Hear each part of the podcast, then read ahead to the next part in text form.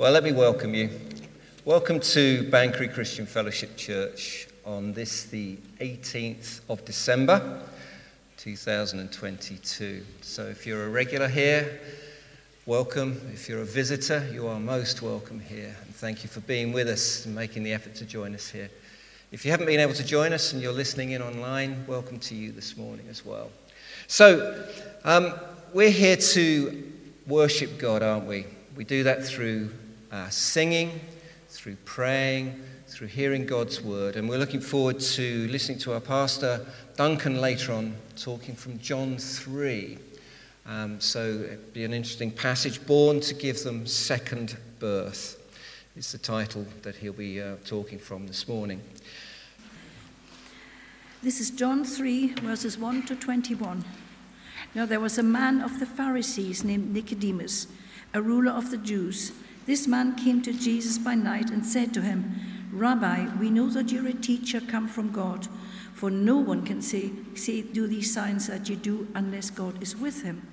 Jesus answered, Truly, truly, I say to you, unless one is born again, he cannot see the kingdom of God. Nicodemus said to him, How can a man be born again? When he is old, can he enter a second time into the mother's womb and be born?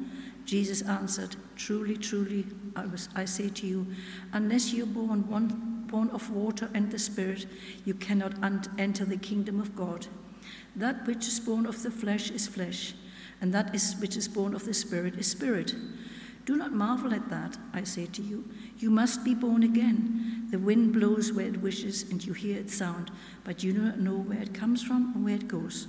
So if it, it is so it is with everyone who is born of the Spirit. Nicodemus said to him, Now can these things how can these things be? Jesus answered, As are you a teacher of Israel and you do not know, do not understand these things?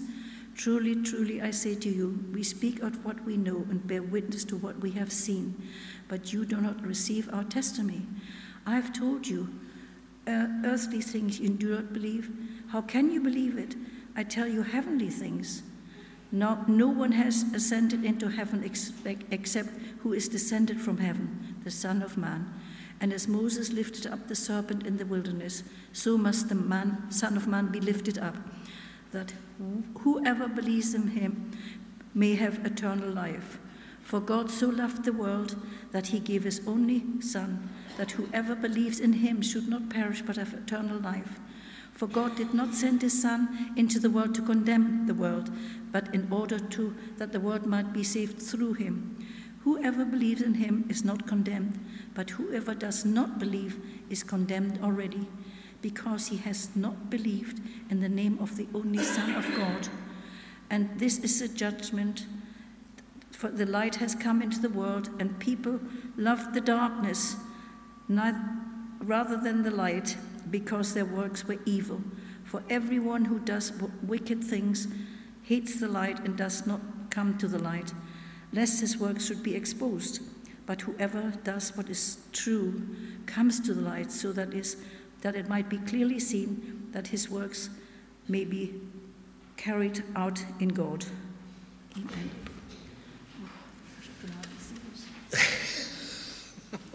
Thank you, Rita. You all right? Thank you. Please do take a seat and let me add to Adrian's welcome and encourage you to turn back with me to John chapter 3. Um, and if you want to follow along, it is printed in the notice sheet.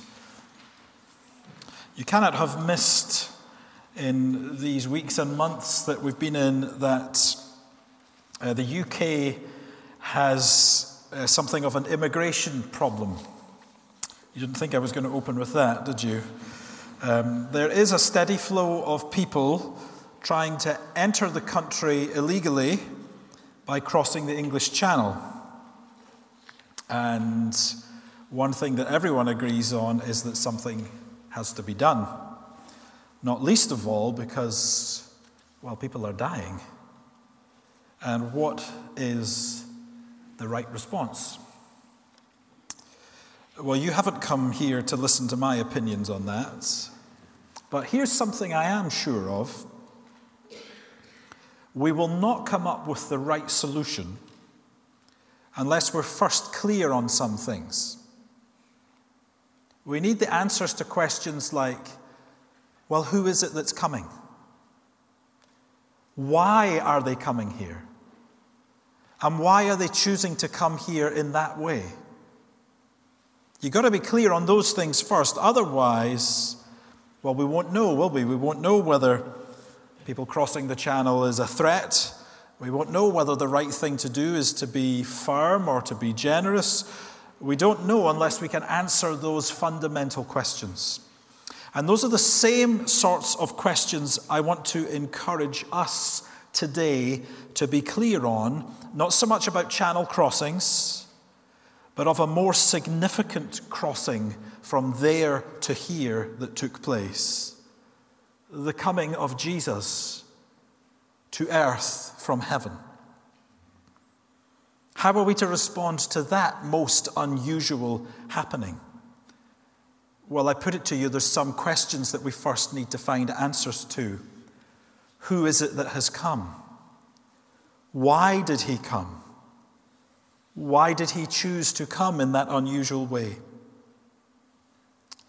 And over last week and now again this week, we've been using John's gospel to try and find those answers.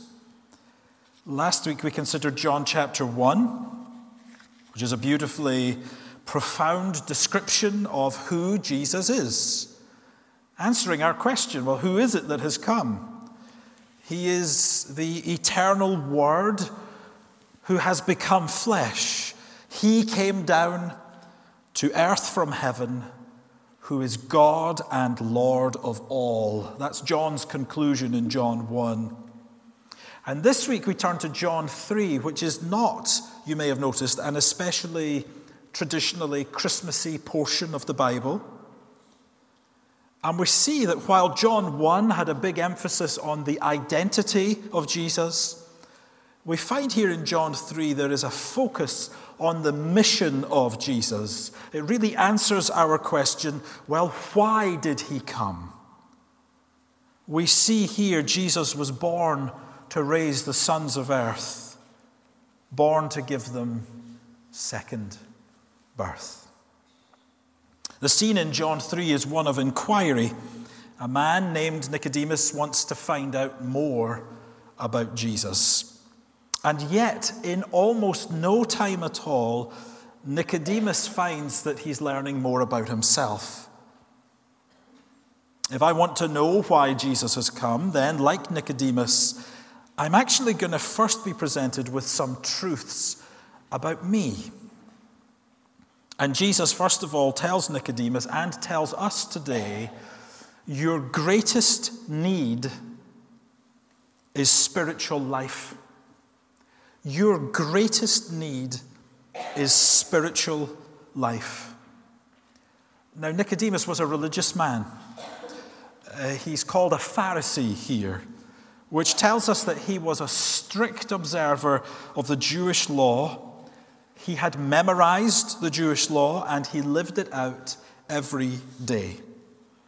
And he was a prominent Pharisee with some power because John tells us that he was a ruler of the Jews, which tells us that Nicodemus sat on the ruling council. Nicodemus was an expert in the Jewish Bible. Don't know if you spotted down in verse 10. Jesus asks him this question. He says, Are you the teacher of Israel, and yet you do not understand these things? You notice he doesn't say, Are you a teacher in Israel? He says, Are you the teacher of Israel?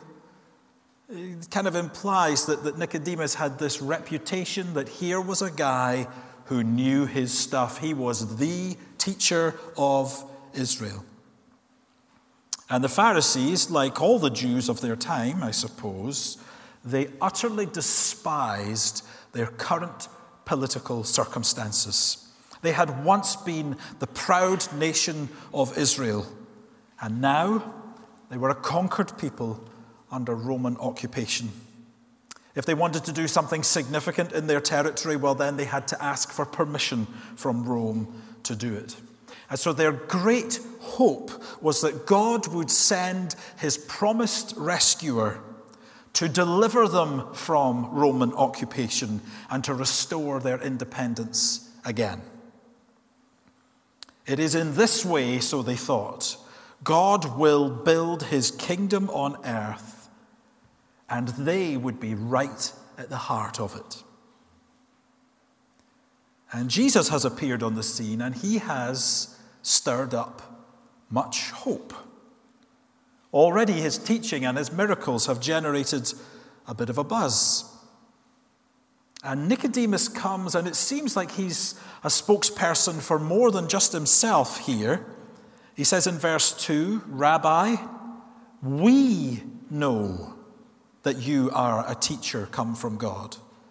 For no one can do these signs that you do unless God is with him. We're told that Nicodemus comes to Jesus by night, probably to keep his inquiry from being noticed. But clearly, the reason he comes is he wants to learn more about Jesus. And he's in for a surprise. Because you see, the issue of whether or not someone will see the kingdom of God has got nothing to do with Romans, it has everything to do with the condition of the human heart. And this is what Jesus gets at. Verse 3 Jesus says to him, Truly, truly, I say to you, unless one is born again, he cannot see the kingdom of God. And Nicodemus doesn't get it. In verse 4, Nicodemus can only think of natural birth, and he's pretty sure he can't do that again. So Jesus elaborates and he expands on what does he mean by this born again? And he tells you in verses 5 through to 8. The rebirth he speaks of, he says, is being born by water and the Spirit.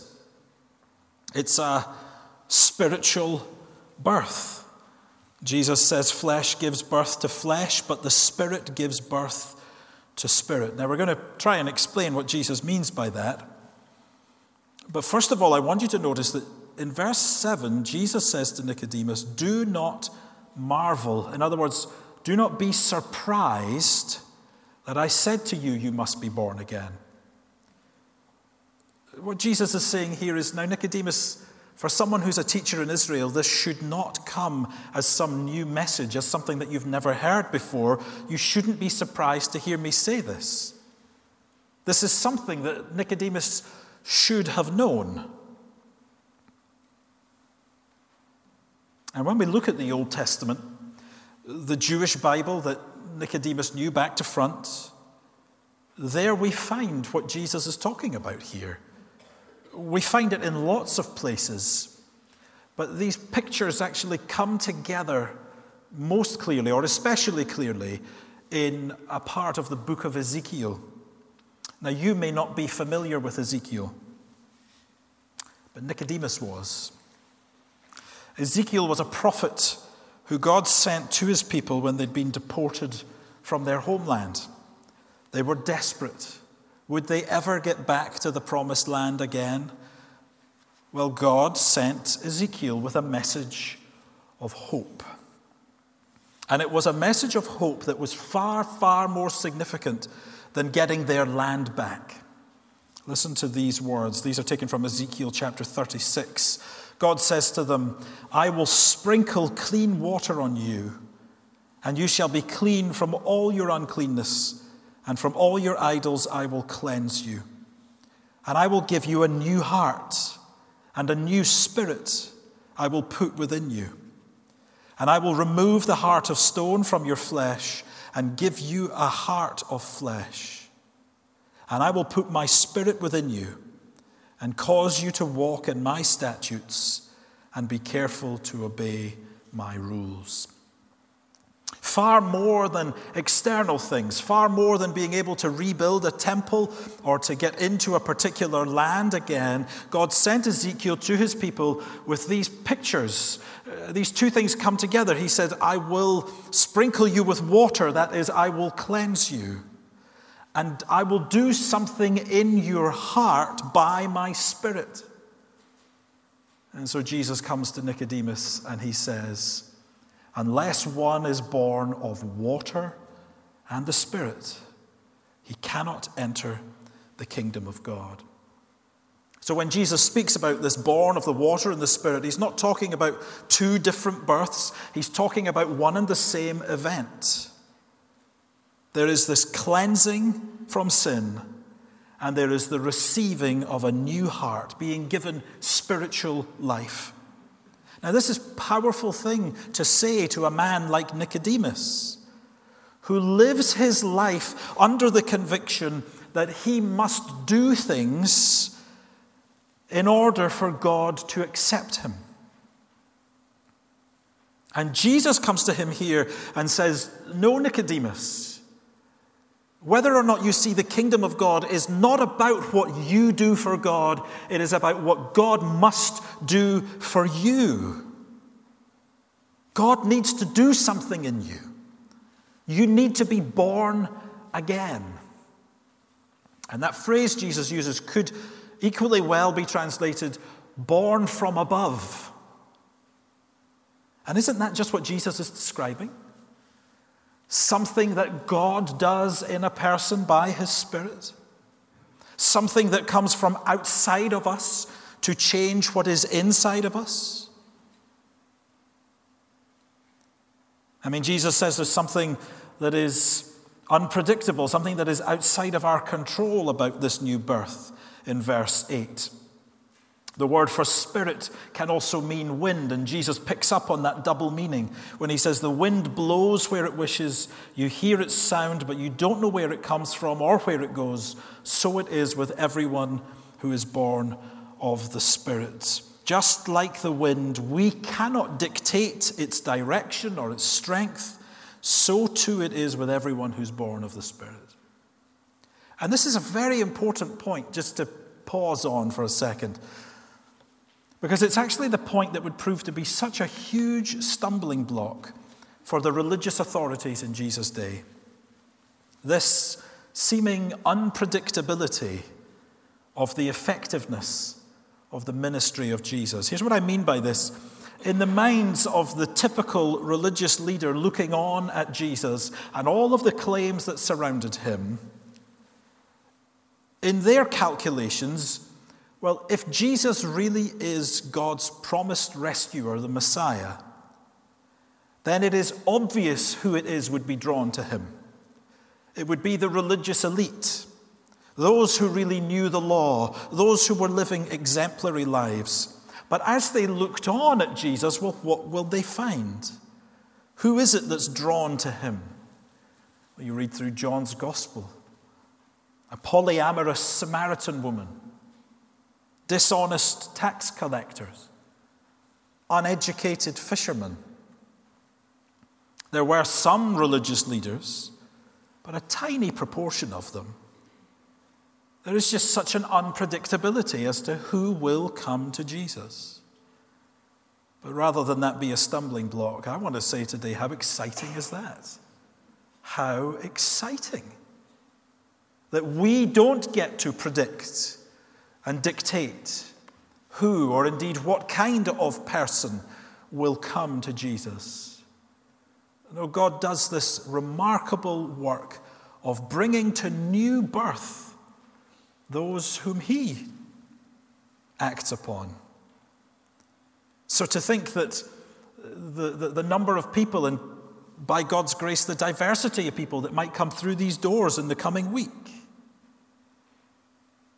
To think that God might do this wonderful thing of bringing people to salvation, that this new birth might take place in them. Think of the, the doors through which our Christmas cards have been posted it is in the hope that God will bring people to Jesus and save them, that this new birth might take place in them and they would find true spiritual life.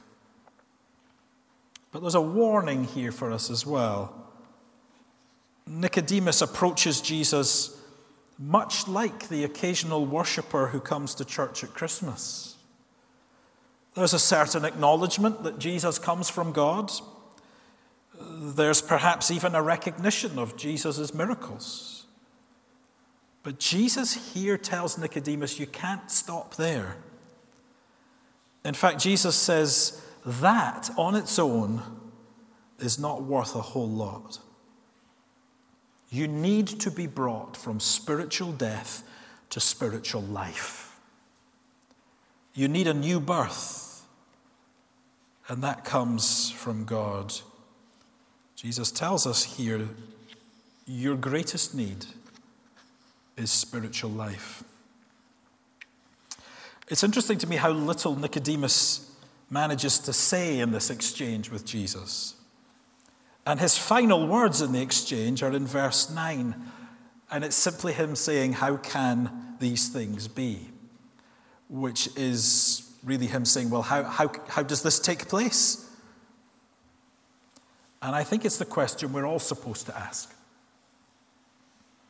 If I need to be born again, and it is a work of God by His Spirit, then how does it happen? How does it become mine? And here's our second great lesson in John 3. Jesus says, Your greatest need is spiritual life. And here we learn Jesus is the only way into spiritual life. Jesus is the only way into spiritual life. And I say that because there's a key word that comes into play now in Jesus' teaching, and it is the word believe. To help Nicodemus, Jesus takes him back to a scene in Israel's ancient history.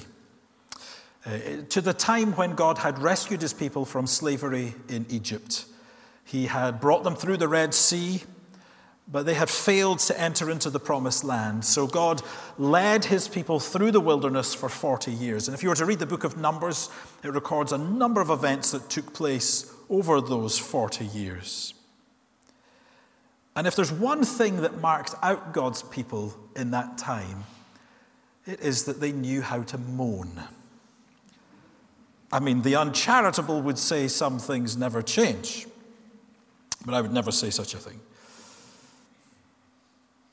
So much so, God's people had managed to convince themselves that they would prefer to go back into slavery in Egypt than to trust God to lead them forward.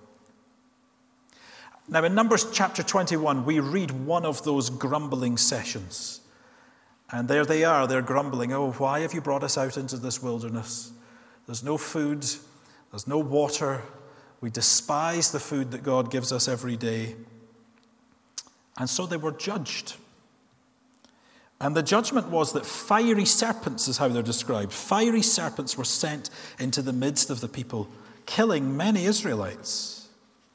Moses pleaded with God for mercy. And here's what God told him to do Numbers 21 Make a fiery serpent and set it on a pole, and everyone who is bitten when he sees it shall live. So Moses made a bronze serpent and set it on a pole. And if a serpent bit anyone, he would look at the bronze serpent and live.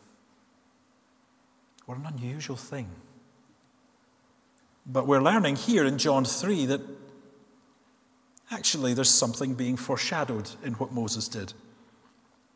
And there's more than one thing Jesus is getting across here. The first is that human beings are in a similar predicament to these Israelites. By our rebellion against God, we are under his judgment. And the natural end of that will be death. We've all been stung by the curse of sin. See how Jesus puts it in verse 16? Unless they believe in Jesus, then human beings are destined to perish. But God has provided a way of rescue. Just as those Israelites who looked in faith to the bronze serpent that Moses had made found life, so Jesus says those who look to him in faith will find eternal life. And Jesus gets specific here, I think, because he says, foreshadowed in this bronze serpent is something of the, of the physical that will happen to Jesus. Verse 14 As Moses lifted up the serpent in the wilderness, so must the Son of Man be lifted up, that whoever believes in him may have eternal life. In the same way as that bronze serpent was hoisted up on a pole, so too the Son of Man will be lifted up. And we read through the gospel and we see Jesus nailed to a cross, hoisted high for all to see. His Roman executioners thought they were making his humiliation and shame all the greater by doing this. But in fact, for those with eyes to see it, the way of rescue from the curse of sin, from the judgment of God, was being displayed on that cross. And so Jesus doesn't let us take the easy way out. He's not letting us settle for an annual glimpse into a manger.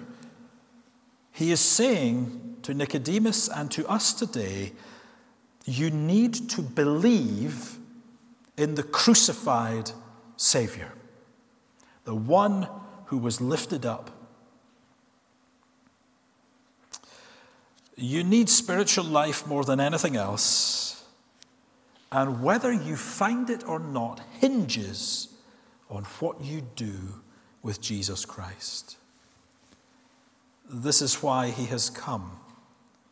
You get to verses 16 and 17 of John 3, and you're taken right into the heart of God. For God so loved the world that he gave his only Son, that whoever believes in him should not perish, but have eternal life. And if we're asking the sort of questions we were thinking about earlier, why did he come? Look at verse 17. For God did not send his Son into the world to condemn the world, but in order that the world might be saved through him. We could add a few more things onto that list of reasons God did not send his Son into the world. Jesus did not come to give us an annual holiday. Jesus did not come to give us an excuse to spoil ourselves. Jesus did not come to make us feel nostalgic, to make us feel better about ourselves. He came to save the world, which tells us that the world needs saving. And Jesus' formula here is really quite straightforward. From verse 18 Whoever believes in him is not condemned, but whoever does not believe is condemned already because he has not believed in the name of the only Son of God. And this is why Jesus can say he's not come to condemn.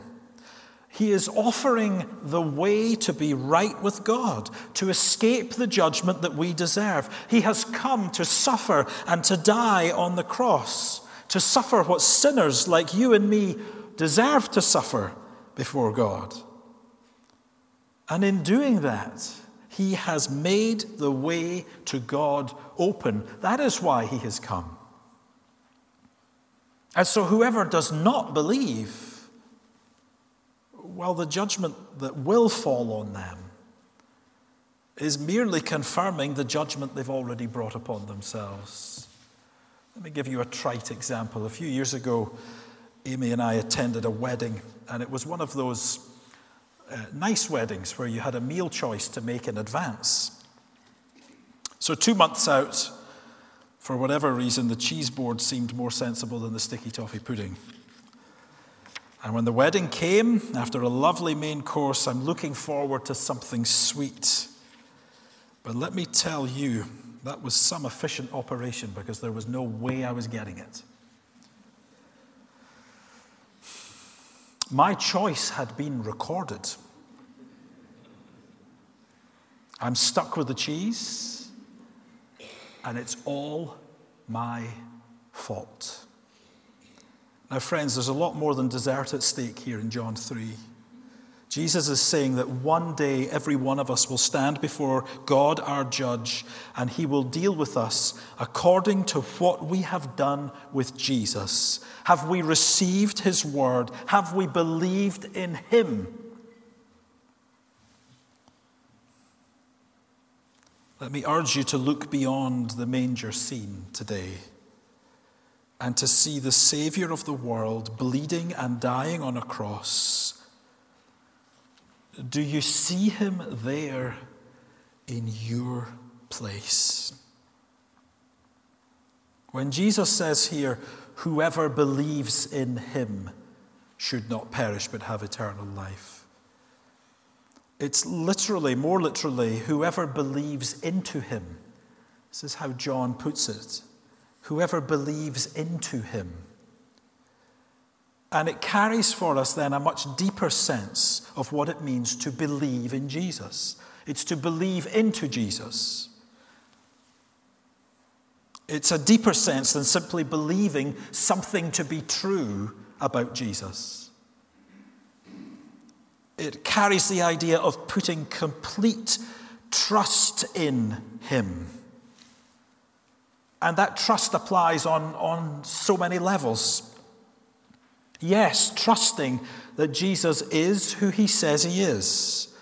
Trusting Jesus with your sin, that He really has dealt with it through His death and resurrection. Trusting Jesus with your life, living for Him openly living this new spiritual life that He gives, trusting Jesus with your future. That the decisions that you make to honor Him now may hamper what happens in the days ahead, but ultimately, your, your future and your hope is secure in Him. This is what it is to believe into Him to place your complete trust in Jesus. I think it's worth reflecting as we close here on the, the final few verses of our reading because they, they actually help us by telling us what it is that keeps people away from Jesus. We're told here, really, that we are not impartial this message about Jesus does not come to us and, and, and is not met with someone who is able to analyze it impartially. We are not a blank slate. Because here's the diagnosis in verse 19 The light has come into the world, and people loved the darkness rather than the light, because their works were evil. We are the opposite of a moth. We are not drawn to the light. We want to get as far from it as we can. And then comes the explanation for everyone who does wicked things hates the light, does not come to the light, lest his works should be exposed. Right at the heart of this, of this of this allergic reaction that we have to the light of Jesus is sin. It's because we do wicked things. And we don't want those wicked things to be exposed. We don't want to admit that those wicked things are there. It is far, far easier and so much more comfortable to hide in the darkness. It's so much easier not to ever have to directly address the baggage that we carry that keeps us from God. I don't want to bring my sin to Jesus. I prefer to keep it tucked away in the recesses of the darkness. But the Bible's message to us is that if this is how we're thinking about it, we are at best short sighted, and at worst, we're downright fools. Yes, it feels safer away from the light of Jesus, but it's a false perspective. We've recently in this church been reading through the book of Ecclesiastes, and the very last verse of that book says this God will bring every deed into judgment with every secret thing, whether good or evil.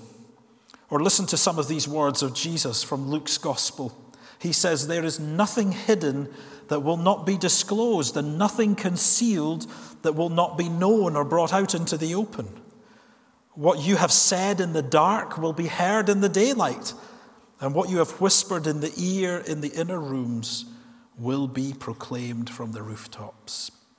Friends, hiding in the darkness to avoid the light of Christ is foolish because the light that Jesus brings to us is saving light, full of mercy and compassion and forgiveness and care. To resist that will keep things in the darkness now. But the exposing, searching light of God's judgment will come one day. And all will be forcefully brought into that light. And on that day, it will not be to, to find forgiveness and life, it will be to face condemnation and to perish.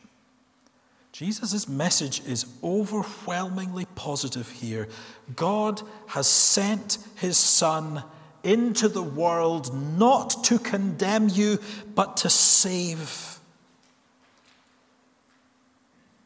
And oh, that we would respond to him in faith. Maybe you're a Christian here today and you find that you live most of your days in perpetual self condemnation because your failings are not hard to see. This message comes to you today. Trust Jesus, even with your sin, for he has come to save, not to condemn. He doesn't stand over you in condemnation if you belong to Him. He calls you to turn again, turn away from sin, ask for His grace, for the power of the Spirit who is within you, so that you might truly live to His glory. And maybe this is the hundredth time you've had to come to Him. He still is ready to receive. Nicodemus, who we're introduced to here, he came to the light he appears again in the gospel. We find him uh, pushing the boat out a little further, speaking up in the Jewish council, and asking the question well, shouldn't we give this Jesus a fair hearing? And he was roundly shot down for suggesting it. But then at the death of Jesus, Nicodemus comes out of the shadows and it's he, along with one other, who take responsibility to care for Jesus' body after his crucifixion. No more hiding in the shadows. He has stepped into the light. This new life that Jesus brings, he now lives. And that's the alternative that's presented in verse 21. Whoever does what is true comes to the light so that it may be clearly seen that his works have been carried out in God. This is that new life that Jesus brings life lived in God. Time, perhaps, for you to step forward out of the darkness into the glorious light of the Son of God, to find the new birth that comes from God, given to us by His Spirit only through faith in his Son. Well, let's take time to pray and to respond to these words of Scripture. Let's pray.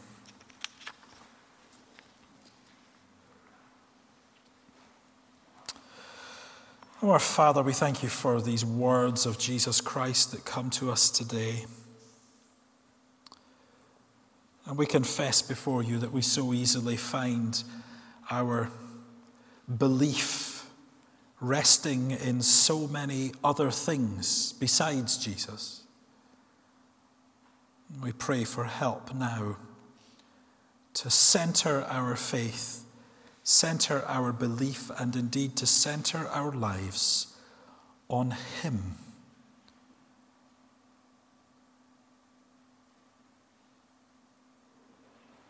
Because we thank you that it's only in coming to Him that this promise of eternal life comes to us. Father, we pray that you would help us to appreciate how much we need spiritual life. And we thank you, you've provided that for us in your Son. We ask that as we reflect on the coming of Jesus into this world, that we would, that we would not dare to miss this, that you sent your Son into the world to save the world, even me, even us. And there is so much in this world, Lord, that we would want to pray for, so much we would want to bring before you. We recognize, relatively speaking, we are in comfort here, we are in peace here, and we want to thank you for that. But we recognize in so many places around this world there are others who are in poverty, others who are in famine many who are living in the shadow of war, and a great many who are living in constant fear. Father, we pray for governments around the world. Lord, we pray that they would, uh, Lord, that they would rule with righteousness, that they would be committed to truth, and that they would be those who pursue peace. And Lord, all three of these are so lacking in the governments of the world today. We pray for our own governments, and we pray nothing less for them. And we pray, Father, that you would be with those believers who have some access to the corridors of power, and Lord, that they would be a witness for what is good, what is honoring to you, and what is truly for the benefit of the people of Scotland and the UK. Father, we live in such a sad world. And Father, we want to take a moment to pray for the families of those four boys who died falling through the ice last weekend. What an unspeakable tragedy. And what a reminder of just how painful this world is, Lord. And we come to you, Lord, with so many questions. And we want to ask, how long will it be until you come and make all things new? Oh, Father, we pray for comfort for those who mourn today. And Lord, that somehow the comfort of knowing Christ would come very near to those families. We think of our own church family too. Lord, in this busy season, so much activity, so much gospel endeavor, Lord, we, we, we come and we lay it all before you and we ask you to be at work in what we're seeking to do, to make Jesus known. Father, we pray you would bring people to new birth as they come to faith in Jesus. But Lord, help us in this busy time not to forget that there are those who are, who are lonely. There are those who are deeply, deeply discouraged. And we pray, Father, you would, Lord, help us to be a church family that, uh, Lord, that, that reaches out to those who need that support at this time. Lord, you know every heart and every situation. We bring some specific folks to you now. We pray for Victor and uh, pray for him in these coming weeks as he recovers in a Boyne hospital. Pray that you'd help him to be patient where he needs that. And Lord, that you would help him to be free from pain.